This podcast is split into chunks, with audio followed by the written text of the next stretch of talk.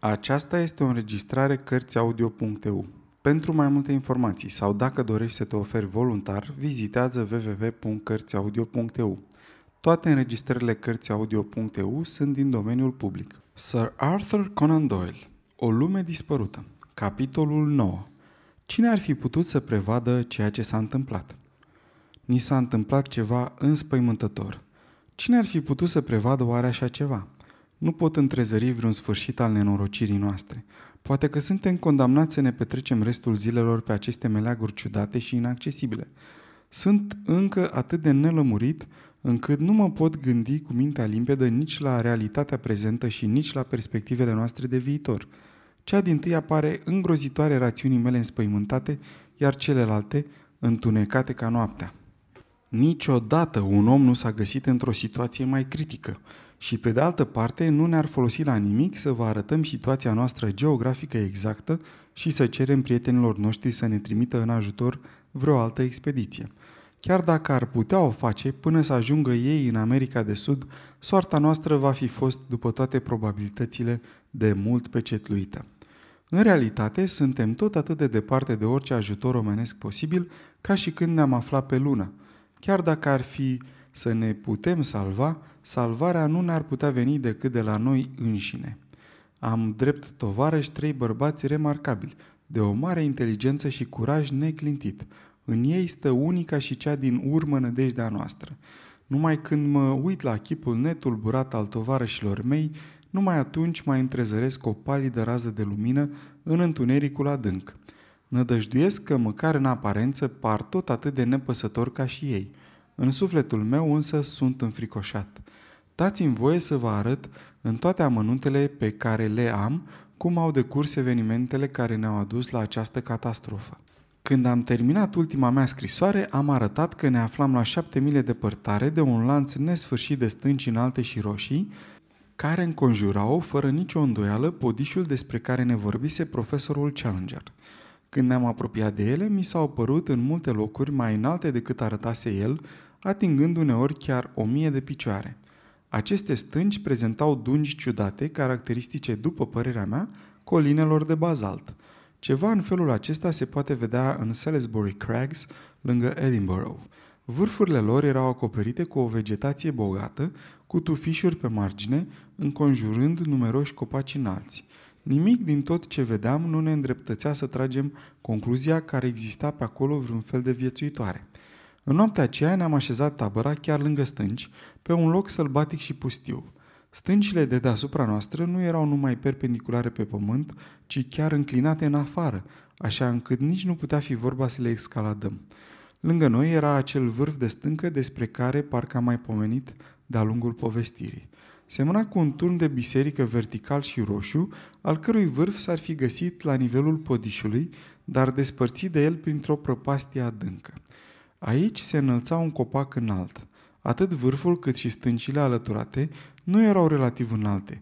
După părerea mea, aveau cam 500-600 de picioare. Pe acesta, a zis profesorul Challenger arătând spre copac, stătea cocoțat pterodactilul. Înainte de a-l împușca, am escaladat pe jumătate stânca. Aș fi dispus să cred că un bun alpinist ca mine ar fi putut urca stânca până în vârf, dar făcând lucrul acesta nu s-ar fi găsit deloc mai aproape de podiș. În timp ce Challenger vorbea despre pterodactilul lui, am tras cu ochiul spre Summerley și pentru întâia oară mi s-a părut că descoper la el unele semne care dovedeau un început de încredere și o oarecare căință. Nu mai avea obișnuitul rânjet pe buzele lui subțiri. În schimb, în ochii cenușii avea o privire deschisă, plină de interes și de mirare. Challenger a remarcat-o la rândul lui și ăsta a fost pentru el cel din tâi semn al victoriei. Bineînțeles, a zis el cu ironia lui brutală și lipsită de tact. Bineînțeles, profesorul Summerlee o să înțeleagă că, de câte ori spun pterodactil, mă gândesc la o barză, cu rezerva că e vorba de o varietate de barză care n-are pene, ci piele, care aduce cu pielea de mamifer, aripi membranoase și maxilare împodobite cu dinți. A făcut o strâmbătură, s-a uitat la celălalt și s-a înclinat în fața lui. Drept care, acesta a întoarse spatele și plecă. A doua zi dimineață, după un mic dejun frugal cu cafea și manioc, trebuia să fim economi cu proviziile, am ținut un consiliu de război al cărui obiect era să stabilim cea mai bună metodă de a ajunge pe podișul de deasupra capetelor noastre. Challenger prezinta atât de solemn de parcă era președintele curții de casație. Închipuit civil așezat pe stâncă, cu pălăria lui ridicolă de pai, cu mult mai potrivită pe capul unui băiețandru, dată pe ceafă, sfidându-ne cu ochii aroganți și plini de autoritate pe sub pleoapele căzute și agitându-și barba neagră în timp ce ne explica cu vorbe măsurate situația noastră prezentă, precum și viitoarele mișcări pe care urma să le facem. La picioarele lui ne-ați fi putut vedea pe noi, ceilalți trei, eu, ars de soare, tânăr și voinic, după escapada noastră în aer liber, Summerlee cu eterna lui pipă, solemn, dar încă pornit pe critică, și Lord John cu obrazul lui subțire ca o lamă de cuțit și cu trupul mlădios și agil, sprijinit în pușcă, în timp ce ochii lui de vulturi stăteau ațintiți asupra vorbitorului. La spatele nostru stăteau cei doi metiși întunecați, precum și grupul mic al indienilor, iar în fața lui, deasupra noastră, se zăreau zidurile mari de stâncă roșie, care ne împiedicau să ajungem la ținta călătoriei noastre. Nu mai e nevoie să vă spun, a urmat conducătorul nostru, că în expediția mea precedentă am epuizat toate posibilitățile de a escalada aceste stânci și că, dacă n-am izbutit eu, nu prea cred să izbutească altcineva, deoarece sunt alpinist în toată puterea cuvântului. Nu dispuneam atunci de niciunul din accesoriile necesare, dar de data asta am fost prevăzător și mi le-am adus. Cu ajutorul lor, sunt sigur că aș putea să ajung în creștetul acestui pisc izolat – dar dat fiind că stâncile mai mari sunt aplicate în partea de sus în afară, o asemenea încercare ar fi zadarnică. Cu ocazia expediției precedente, a trebuit să mă grăbesc din pricină că se apropia sezonul ploilor și că proviziile mi erau pe sfârșite. Toate acestea mi-au îngrădit posibilitățile de acțiune și tot ce vă pot spune este că am cercetat cam șase mile din șirul acestor stânci spre răsărit, fără să găsesc vreun drum de acces. Prin urmare, ce credeți că putem face acum?' Se pare că nu există decât o singură soluție rezonabilă, a răspuns profesorul Summerlee. Dacă ați explorat șirul de stânci spre răsărit, urmează să o pornim de-a lungul lor spre apus și să căutăm un punct potrivit pentru ascensiune. Așa e, a întărit și Lord John. Avem avantajul că acest podiș nu e prea întins. Îl vom putea înconjura și, în cazul acesta, fie că găsim un drum accesibil să întreprindem ascensiunea, fie că ajungem din nou la punctul de unde am plecat. Am avut deja ocazia să explic prietenului nostru mai tânăr care se află aici. A zis Challenger, avea un fel de a face aluzie la mine de parcă aș fi fost un elev de 10 ani, că este cu desăvârșire imposibil să existe vreun drum de acces în vreun punct oarecare, pentru bunul motiv că dacă ar exista, acest podiș nu ar mai fi izolat și nu s-ar mai fi realizat condițiile care au avut ca efect o derogare atât de extraordinară de la legile ce reglementează supraviețuirea speciilor. Admit totuși că pot exista foarte bine locuri pe unde un acrobat al ascensiunilor s-ar putea să ajungă pe podiș, dar pe unde un animal greoi și stângaci n-ar putea coborâ. Chiar știu sigur că există un asemenea punct pe unde ascensiunea e posibilă. De unde o știți? a întrebat Summerlee tăios pentru că predecesorul meu, americanul Maple White, a reușit efectiv o asemenea ascensiune. Prin ce alte mijloace ar fi putut el vedea monstrul pe care l-a descris în caietul lui de însemnări? Aici, concluziile dumneavoastră depășesc întrucâtva faptele dovedite, s-a încăpățânat Summerlee. Admit podișul pentru că l-am văzut, dar încă nu sunt convins că s-ar întâlni pe el vreo formă de viață, oricare ar fi ea. Ceea ce admiteți sau nu admiteți, domnul meu, e de o atât de mică importanță încât nici nu poate fi luat în considerație. Sunt fericit să văd că podișul însuși a reușit să se impună cu de la sine putere inteligenței dumneavoastră. Challenger i-a aruncat o privire, apoi spre surprinderea noastră a sărit de pe stânca pe care se așezase și apucându-l pe Summerlee de gât i-a împins fața în sus. Și acum, domnule, a strigat răgușit de enervare, trebuie oare să te ajut să-ți dai seama că pe podiș există încă animale vii? Am spus că o perdea de verdeață a târnat pe marginea stâncilor deasupra capetelor noastre. Desprinzându-se din tufiș, ceva negru și lucios se ivise acolo. În timp ce înainta încet, spânzurând peste prăpastie, am văzut că era un șarpe mare, cu un cap ciudat, turtit ca o cazma. S-a legănat și a oscilat deasupra noastră câteva minute, iar soarele dimineții făcea să-i strălucească trupul unduitor și luciu. Apoi s-a tras încetișor înapoi și a dispărut.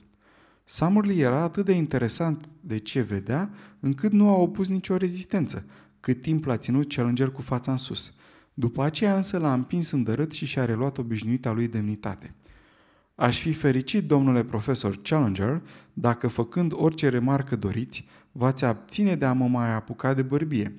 Apariția unui foarte obișnuit piton de stâncă nu poate justifica oricum o asemenea familiaritate. În orice caz, există viețuitoare sus pe podiș, i-a replicat colegul lui triumfător.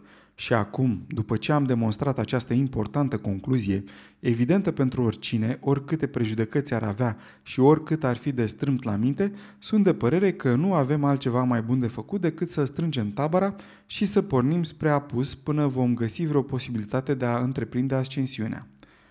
La picioarele stâncilor pământul era pietros și crăpat, așa că mergeam mai nevoie și încet.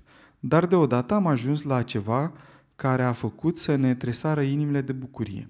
Erau urmele unei foste tabere, mai multe cutii goale de tablă cositorită, fabricate la Chicago, care conținuseră carne conservată, o sticlă cu eticheta cognac, un cuțit rupt de deschis cutiile de conserve, ca și multe alte rămășițe de pe urma unor călători. Un jurnal mototolit și rupt se prezenta singur. Democratul din Chicago. Data însă lipsea.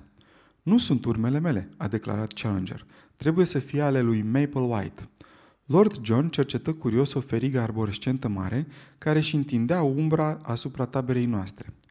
Uitați-vă la feriga aceasta, vă rog, a zis el. Sunt sigur că joacă rolul unui stâlp indicator de direcție. O așchie de lemn tare fusese bătută în cuie de copac, în așa fel încât părea că arată spre apus. Frândoială că e vorba de un stâlp indicator, a zis Challenger. Ce alta ar putea fi? Aflându-se pe semne într-o situație grea, pionerul nostru a lăsat în urma lui acest semn pentru ca orice expediție ar veni după el să poată vedea drumul pe care l apucase. Poate că pe măsură ce înaintăm, o să mai dăm și peste alte semne de acestea. Și am dat într-adevăr peste alte semne, dar ele au fost de o factură cu totul neașteptată și cumplită.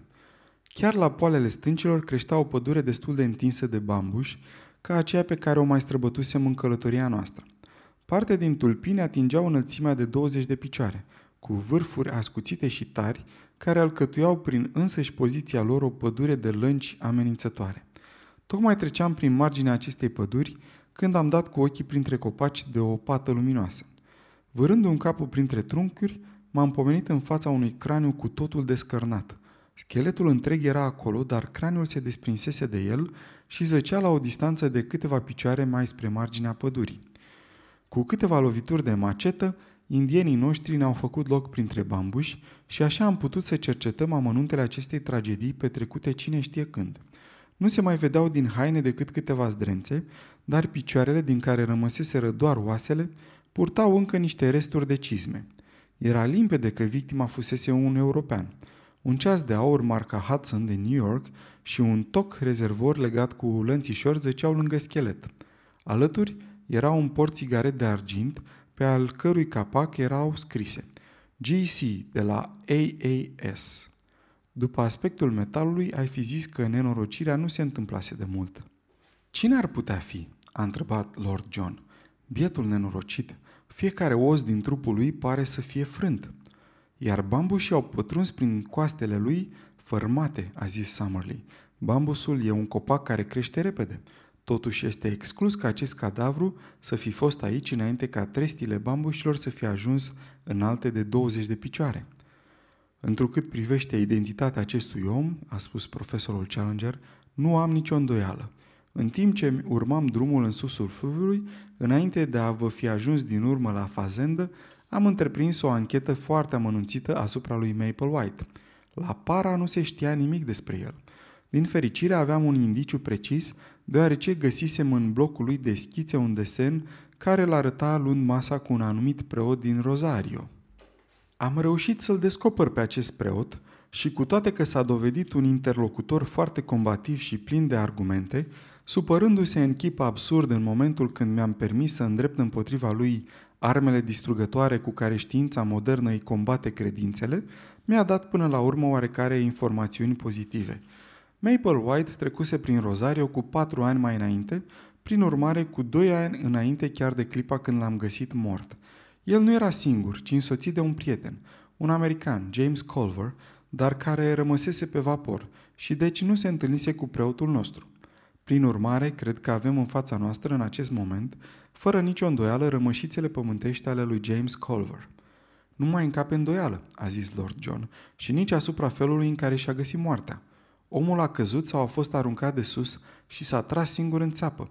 Al minteri, cum și-ar fi putut frânge oasele și cum ar fi putut fi străpuns de acești bambuși ale căror vârfuri se înalță atât de sus deasupra capetelor noastre? O tăcere grea s-a lăsat peste noi, în timp ce stăteam în jurul acestor rămășițe pământești, zdrobite, și ne gândeam la adevărul cuvintelor pe care le spusese Lord John Roxton. Creasta stâncilor ieșită în afară se proiecta deasupra grupului de bambuși, fără îndoială că de acolo de sus căzuse. Dar oare căzuse? Fusese victima unui accident? Sau începeau să-și facă apariția în apropierea acestui țenut misterios unele întâmplări ciudate, tulburătoare și prevestitoare de nenorociri?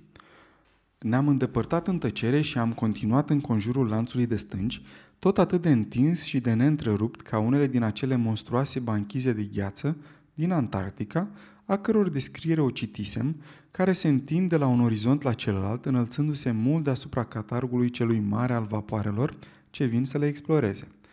Pe o lungime de 5 mile n-am găsit nicio întrerupere sau crăpătură.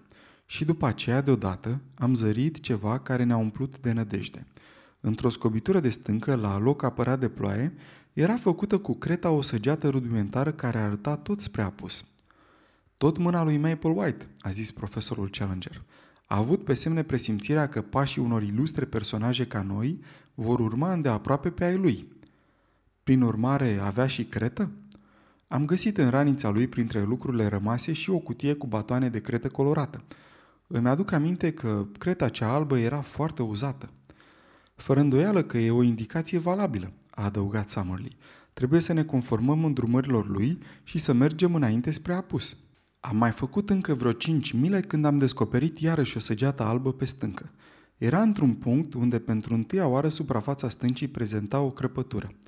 În crăpătură am găsit a doua săgeată cu vârful ridicat drept în sus, ca și cum locul spre care arăta s-ar fi aflat deasupra nivelului nostru. Ne găseam într-un loc impresionant, deoarece zidurile erau atât de uriașe, iar dunga de cer albastru dintre ele atât de îngustă și atât de nedezlușită printre frunziși, încât până la noi nu izbutea să străbate decât o lumină confuză și lipsită de strălucire. Nu mâncasem nimic de mai multe ceasuri și eram grozav de obosiți de această neobișnuită călătorie printre stânci, dar nervii ne erau prea încordați ca să ne îngăduie vreun popas. Totuși, am dat dispoziții ca să se înalțe tabăra și lăsându-i pe indieni să o pregătească, am plecat, în ciuda oboselii, noi patru însoțiți de cei doi metiși, în sus, pe râpa îngustă. N-am avut de străbătut decât vreo 40 de picioare până la marginea râpei, deoarece curând drumul nostru s-a gătuit, terminându-se într-un unghi ascuțit, prea strâmt și prea alunecos ca să permită o ascensiune. Fără îndoială că nu drumul acesta voise să ni-l arate predecesorul nostru. Ne-am întors, toată râpă nu ținea mai mult de un sfert de milă și deodată privirea argeră a lordului John a descoperit ceea ce căutam. Sus, deasupra capetelor noastre, printre umbrele întunecate, se vedea o pată rotundă și întunecată. Nu putea fi de sigur decât intrarea unei peșteri. La piciorul stâncii erau îngrămădiți bolovani pe care ne puteam cățăra ușor. După ce am izbutit să facem acest lucru, orice îndoială ni s-a risipit. Nu numai că exista o deschizătură în stâncă, dar un perete era iarăși însemnat cu o săgeată. Acesta era locul pe unde Maple White și nefericitul lui tovarăș izbutiră să urce. Eram prea surescitați ca să ne putem întoarce la tabără. Trebuia să începem imediat prima noastră explorare. Lord John avea în raniță o lanternă electrică de a cărei lumină ne puteam folosi. A luat-o înainte, proiectând micul cerc luminos de raze gălbui, în timp ce noi îl urmam îndeaproape unul câte unul. Peștera fusese, fără doar și poate, roasă de ape. Pereții ei laterali luceau ca și cum ar fi fost lustruiți, iar pe jos se vedeau de asemenea pietre rotunjite de apă. Era înaltă exact atât cât un om obișnuit să poată trece prin ea, aplecându-se. Pe o lungime de vreo 50 de iarzi, peștera intra în stâncă în linie aproape dreaptă. Apoi o lua în sus, făcând un unghi de 45 de grade. De acolo urcușul era și mai pieptiș, până când ne-am pomenit cățărându-ne în mâini și pe genunchi printre pietrele care se desprindeau și se rostogălau în urma noastră. Deodată am auzit strigătul lordului Roxton. Drumul se înfundă! Apropiindu-ne, am văzut în câmpul luminos al lanternei un perete alcătuit din sfărmături de bazalt care se ridicau până în tavan. S-a dărmat tavanul. În zadar am dat la o parte câteva sfărmături. Singurul rezultat a fost că altele mai mari s-au desprins amenințând să se rostogălească în vale și să ne strivească sub greutatea lor. Părea neîndoios că obstacolul era cu mult mai mare decât eforturile pe care le puteam face ca să-l înlăturăm. Drumul pe care îl folosise Maple White nu se mai putea întrebuința. Prea abătuți ca să mai putem vorbi, ne potigneam prin tunelul întunecos în drumul de întoarcere spre tabăra noastră. Dar înainte de a părăsi râpa s-a petrecut un incident important din punctul de vedere al evenimentelor viitoare. Ne adunasem într-un grup mic pe fundul crăpăturii la vreo 40 de picioare spre gura peșterii, când un bloc de piatră s-a rostogolit deodată în jos și a trecut pe lângă noi cu o forță înspăimântătoare. Am scăpat ca prin urechile acului. Nu putusem vedea de unde venise blocul de piatră, dar metișii noștri care erau încă la gura peșterii ne-au spus că trecuse ca un bolid pe lângă ei și prin urmare trebuia să fi căzut din vârf. Uitându-ne în sus, n-am văzut nicio mișcare deasupra capetelor noastre în jungla verde de pe marginea stâncilor. Totuși era oarecare îndoiel că blocul fusese îndreptat asupra noastră ca asupra unei ținte. Așa fiind, incidentul ne ducea la concluzia că o populație, și încă una răuvoitoare, se afla sus pe podiș. Ne-am retras cu grabă în crăpătură, preocupați de acest eveniment și de urmările pe care puteau să le aibă asupra planurilor noastre.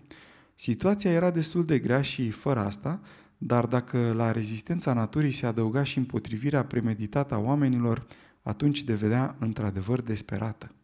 Și totuși, uitându-ne în sus la frunzișul frumos care era la numai 100 de picioare deasupra capetelor noastre, niciunuia dintre noi nu i-a trecut prin minte să se întoarcă la Londra, înainte de a-l fi explorat și înainte de a fi văzut ce se află în spatele lui.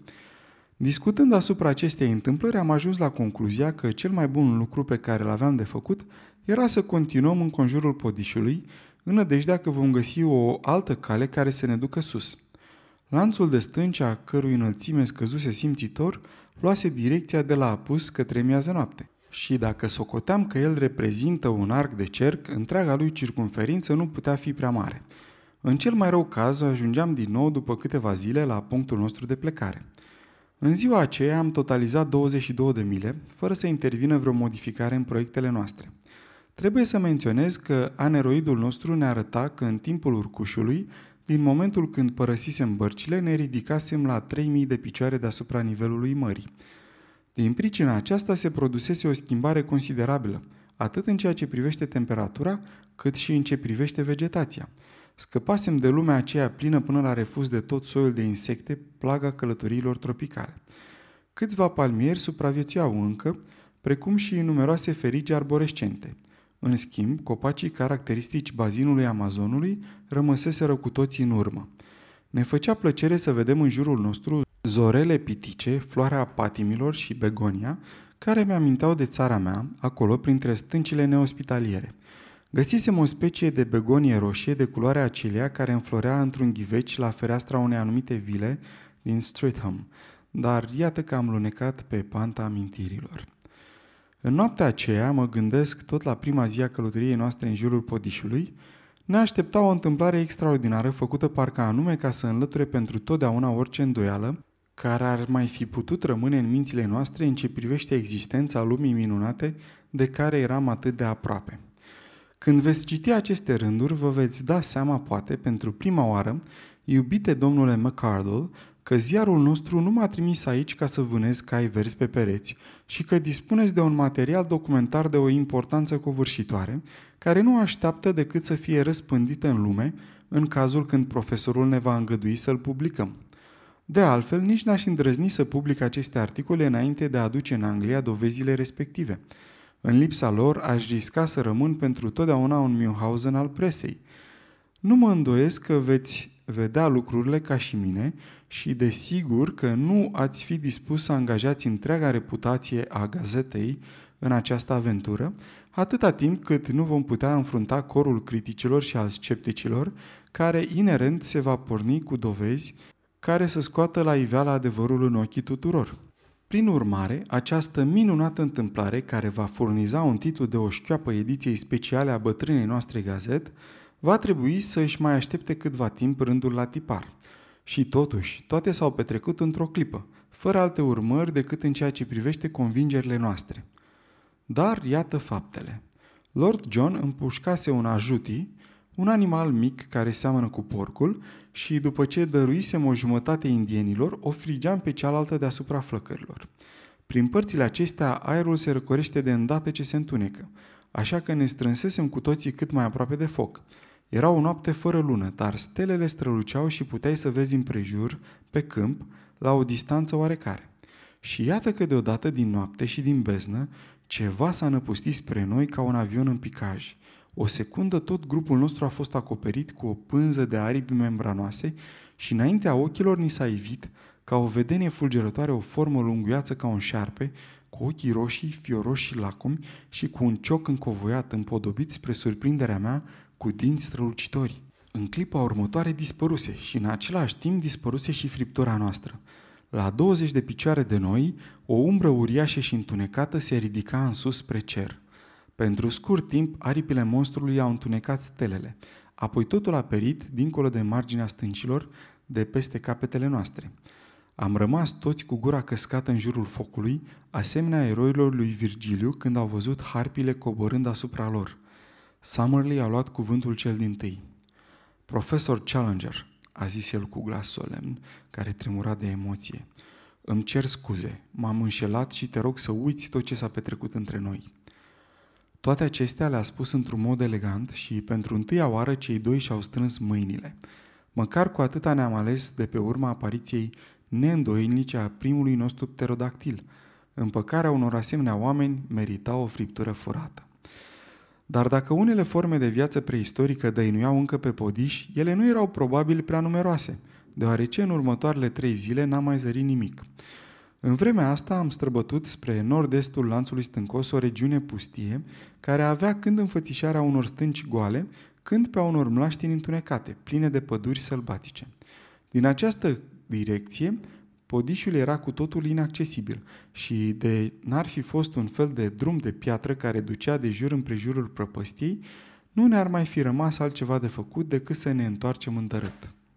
Adeseori ne cufundam până la brâu în mâlul unor mlaștini vechi semitropicale. Și culmea neplăcerilor noastre, regiunea părea să fie patria prin excelența a șarpelui Jaracaca, cel mai veninos și agresiv șarpe al Americii de Sud. Jivinele înspăimântătoare ne întâmpinau adesea de-a lungul acestei întinderi de pământ mlăștinos și putred, târându-se și ridicându-și capul spre noi și numai ținând mereu armele pregătite am putut scăpa tefer din această primejdie. O depresiune în formă de pâlnie de un verde livid datorată lichenilor care putrezeau în ea, aflată în mijlocul mlaștinei, o să-mi rămână de-a pururea în amintire ca un coșmar. Ea pare să fi fost cuibul propriu-zis al acestor jivine de care povârnișurile erau pline și care șerpuiau fără încetare spre noi, pentru că ceea ce caracterizează șarpele jaracaca e intenția permanentă de a ataca omul îndată ce îl simte – erau prea mulți ca să-i putem împușca pe toți, așa că am luat-o la fugă de ne sfâriau călcâile. O să-mi amintesc toată viața cum ne uitam în dărăt, să vedem cât de departe erau capetele și trupurile înspăimântătorilor noștri urmăritori, care se înălțau și dispăreau printre trestii. Pe harta pe care o întocmeam am numit locurile acelea Mlaștina Jaracaca. În partea cea mai îndepărtată, lanțul de stânci își pierduse culoarea roșcată și era acum cafeniu – Vegetația era risipită de-a lungul culmilor, înalte acum de numai 300 sau 400 de picioare, dar fără să întâlnim nicăieri vreun loc pe unde ne-am fi putut urca. În orice caz, un asemenea loc ar fi fost și mai nepotrivit decât acela pe care îl găsisem la început. Înfățișarea lor de prăpăstii inaccesibile se poate vedea din fotografiile pe care le-am făcut în pustiul stâncos. Fără îndoială am spus când am început să discutăm situația. Fără îndoială că apa ploilor trebuie să-și croiască într-un fel un drum care să coboare de sus. Prin urmare, trebuie neapărat să fie pe undeva printre stânci, canale pe unde se scurg apele. Tânărul nostru prieten are sclipiri de luciditate, a mormăit profesorul Challenger bătându-mă pe umăr. Dar apa ploilor trebuie să coboare pe undeva, am repetat. Nu renunță nici în ruptul capului la lucrul pe care a pus mâna. Din păcate, am văzut cu ochii noștri că nu există printre stânci asemenea canale de scurgere. Atunci, unde se scurg apele?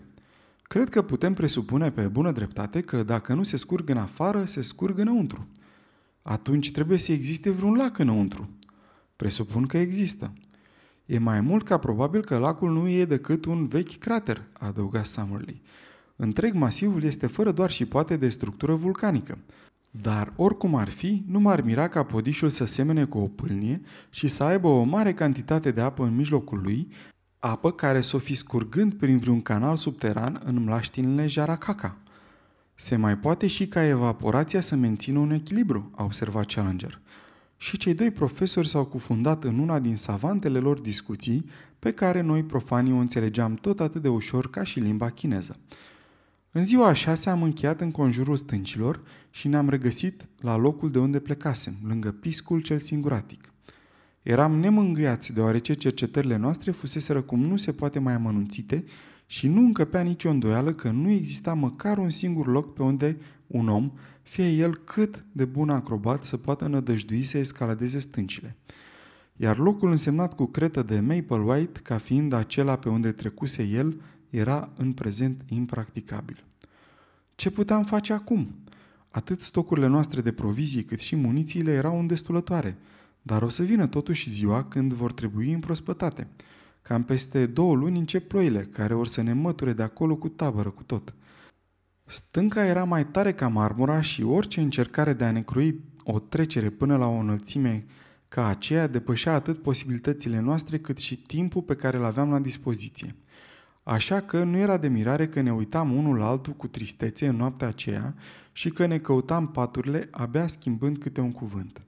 Înainte de a dormi, mi-l reamintesc pe Challenger, cuprinzându-și capul uriaș în mâini și stând ghemunit înaintea focului, ca un broscoi monstruos. Părea cufundat într-o cugetare adâncă și nici n-a auzit când i-am spus noapte bună. Totuși, un Challenger cu totul diferit ne-a întâmpinat în dimineața următoare – un challenger a cărui înfățișare răspândea bucuria și mulțumirea de sine. Când am adunat pentru micul dejun, el ne-a privit cu un aer umilit și parcă plin de rugăminți și cu falsă modestie în ochi, ca și cum ne-ar fi spus Știu că merit toate imputările pe care mi le puteți aduce, dar vă rog să menajați fiala și să nu-mi spuneți nimic. Barba îi se zbârlea triumfătoare, pieptul ieșea în afară și ținea mâna sub reverul hainei. Așa se vedea el în imaginația lui, împodobind cândva soclul gol din Trafalgar Square, adăugând un nou monument oribil străzilor londoneze. Evrica!" a strigat și dinții i-au sclipit prin barbă. Domnilor, puteți să mă felicitați. Vă puteți felicita și dumneavoastră, unul pe altul. Problema e rezolvată. Ați găsit un drum care să răzbească spre culmi? Aș îndrăzni să spun că da. Și anume, drept răspuns, el a arătat piscul de stâncă din dreapta. Obrajii noștri, al meu cel puțin, s-au alungit când ne-am uitat la el. Știam de la tovarășii mei că piscul putea fi escaladat, dar o prăpastie înspăimântătoare se deschidea între el și podiși. Nu o să putem trece niciodată peste prăpastie, am șoptit. Putem în orice caz să ajungem cu toții în vârful piscului, mi-a răspuns el. Când o să fim sus, o să fiu în măsură să vă dovedesc că resursele unei minți inventive nu sunt încă cu totul epuizate. După ce am terminat micul dejun, am despachetat coletele în care profesorul Challenger adusese accesoriile necesare ascensiunii. El a scos din ele un colac de frânghii din cele mai ușoare și rezistente, în lungime de vreo 150 de picioare, cârlige de fier pentru agățat și tot soiul de alte dichisuri. Lord John era un alpinist încercat, iar Summerley luase parte în cele mai multe rânduri la câteva ascensiuni destul de grele. Așa că, în realitate, eu eram singurul novice în materie de ascensiuni din toată expediția. Dar puterea ca și sprinteneala mea îmi puteau înlocui lipsa de experiență. La drept vorbind, nu era vorba de un lucru din care afară de grozav, deși au fost momente în care mi s-a zbârlit părul în cap. Prima jumătate mi s-a părut chiar foarte ușoară, dar de acolo înainte urcușul s-a făcut tot mai anevoios, iar cele din urmă 50 de picioare le-am urcat agățându-ne cu mâinile și cu vârful picioarelor de asperitățile și de crăpăturile stâncii. Nici eu și nici Summerlee n-am fi zbutit dacă Challenger n-ar fi reușit să ajungă înaintea noastră în vârf. Era un spectacol extraordinar să vezi asemenea vioiciune la o făptură atât de greoaie și să lege frânghia de trunchiul copacului celui mare care se înălța acolo. Ajutați în felul acesta, curând am fost în stare să ne cățărăm pe zidul dantelat, până când ne-am văzut pe o mică platformă acoperită cu iarbă, de vreo 25 de picioare diametru, ce se întindea în vârful stâncii. Prima impresie pe care am avut-o după ce mi-am recăpătat respirația a fost a minunatei priveliște a întregului ținut pe care îl străbătusem. Toată câmpia braziliană părea că se desfășoară sub noi, întinzându-se tot mai departe și pierzându-se la orizont într-o ceață de un albastru întunecat. Pe primul plan erau povârnișuri presărate cu stânci și împodobite cu ferigi arborescente. Mai încolo, la jumătatea drumului, puteam vedea, uitându-ne peste daluri în formă de coamă, pe care se așezase parcă o șa, desișul verde și galben al bambușilor printre care trecusem. Și apoi, încetul cu încetul, vegetația era tot mai bogată, prefăcându-se până la urmă în pădurea aceea uriașe, care se întindea cât vedeai cu ochii pe o distanță de cel puțin 2000 de mile. Sorbeam încă această minunată priveliște când mâna grea a profesorului s-a abătut pe umărul meu. Încoace tânărul meu prieten mi-a spus, Vestigia nulla retorsum.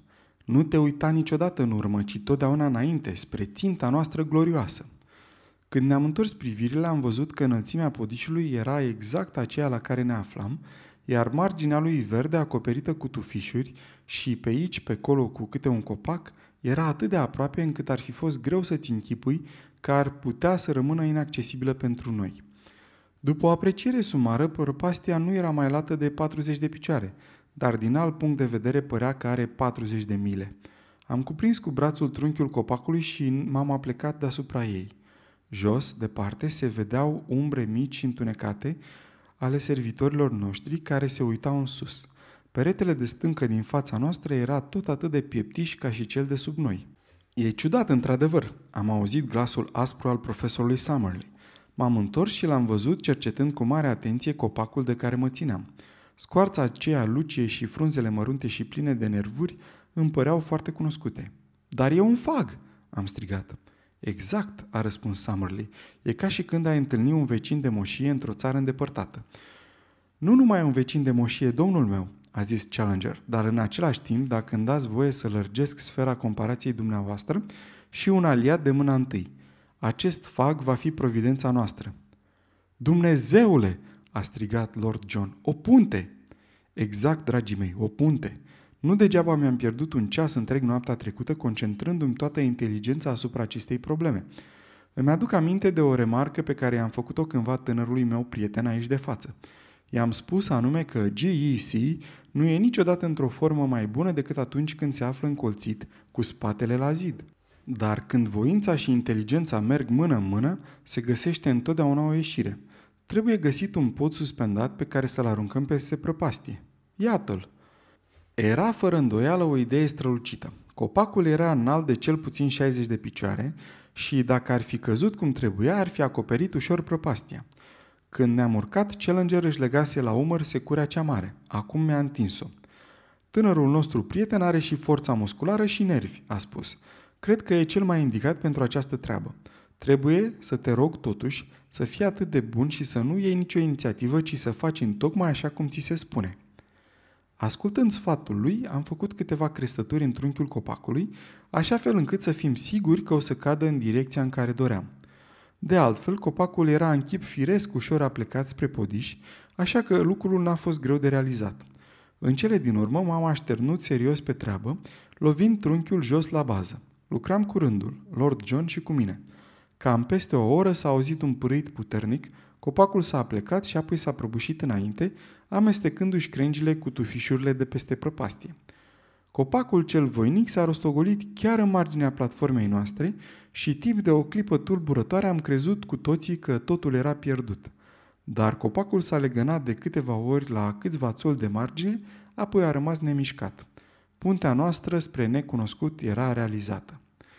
Fără să spunem un cuvânt, am strâns cu toții mâna profesorului Challenger, care și-a scos pălăria de pai și s-a aplecat cu tot din adinsul pe rând în fața fiecăruia dintre noi.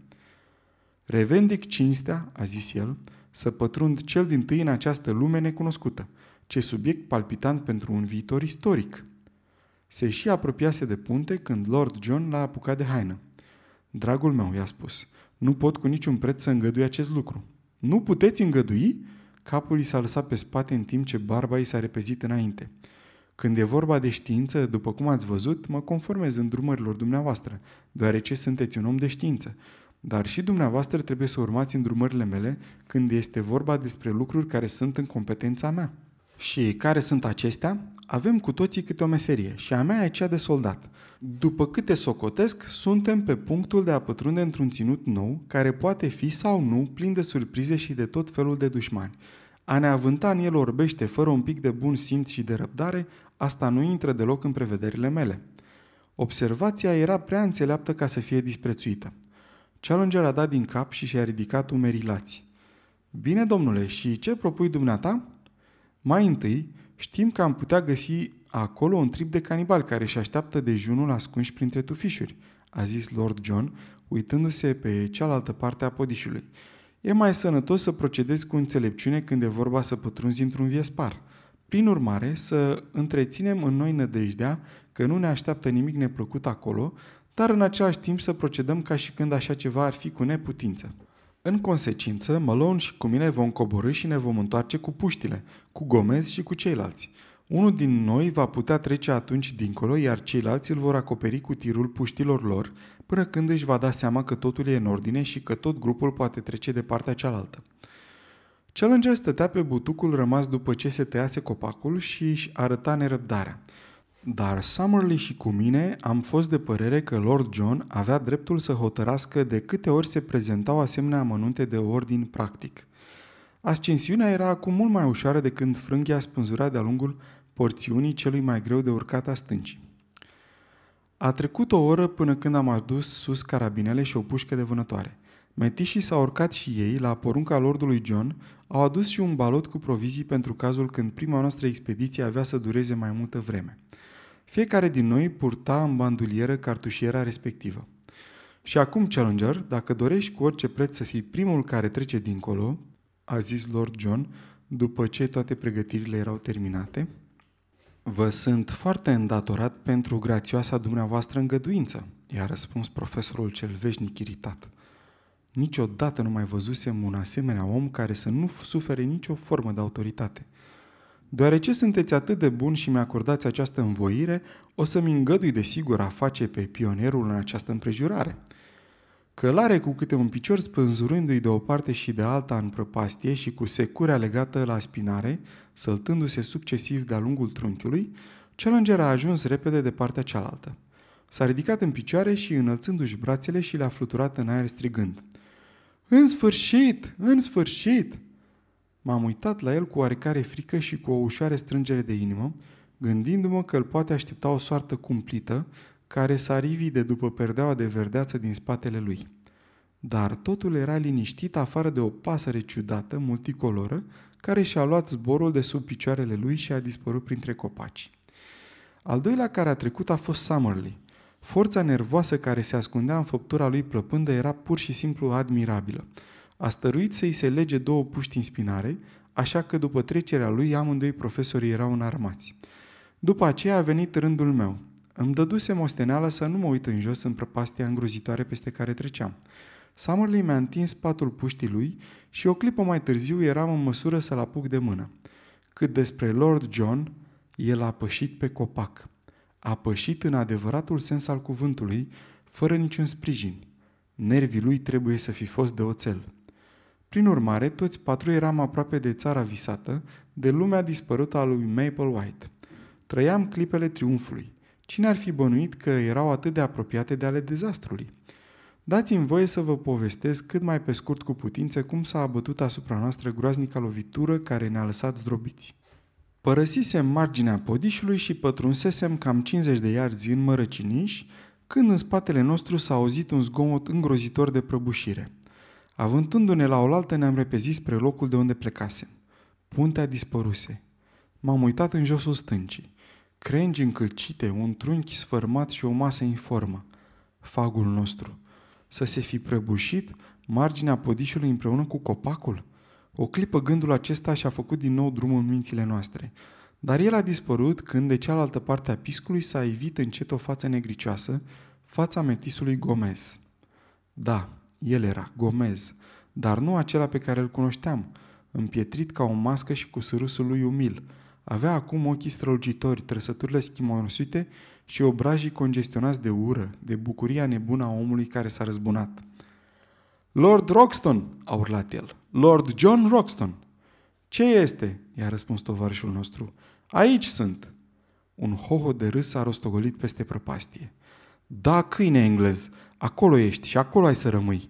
Am așteptat, am tot așteptat. În sfârșit a bătut și ceasul răzbunării mele.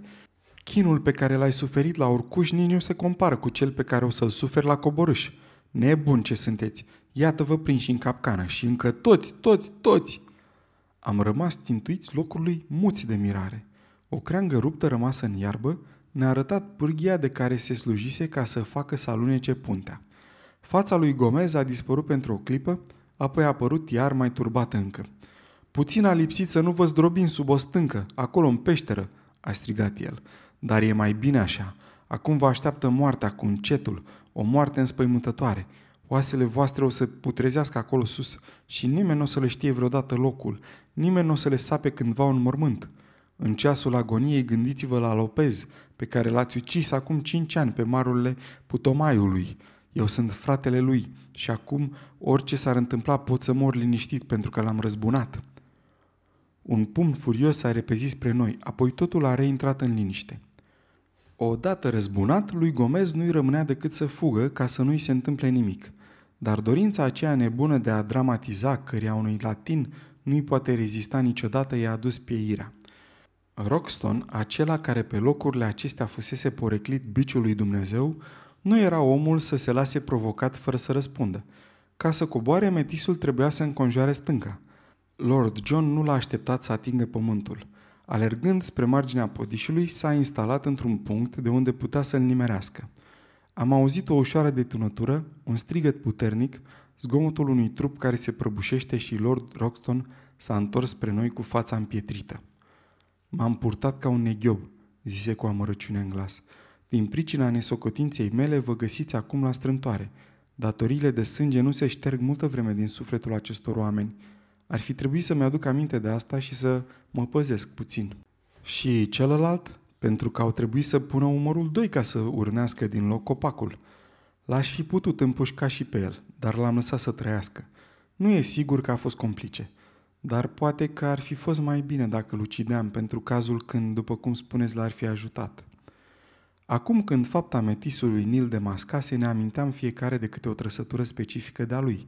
Dorința lui permanentă de a ne cunoaște intențiile. Faptul că îl surprinsesem într-o seară ascultând în spatele cortului, privirile furișe de ură care îi scăpau uneori, Discutam încă încercând să ne adaptăm noi stări de lucruri când ne-a atras atenția o scenă ciudată care se petrecea în câmpie sub noi. Un om îmbrăcat în haine albe, care nu putea fi decât metisul supraviețuitor, fugea cum nu fuge nimeni decât în fața morții. După el, la câțiva pași, alerga în galop o făptură de abanos, credinciosul nostru Zambo. L-am văzut pe negru sărind asupra metisului și înodându-i brațele în jurul gâtului. S-au rostogolit amândoi la pământ, apoi Zambo s-a ridicat, s-a uitat la omul culcat la picioarele lui și a început să alerge spre noi, dând vesel din mână. Forma cea albă a rămas nemișcată în câmpie. Cei doi trădători își ispășiseră crima. Dar situația noastră nu era cu nimic mai bună. N-aveam niciun mijloc să punem din nou piciorul pe piscul de stâncă.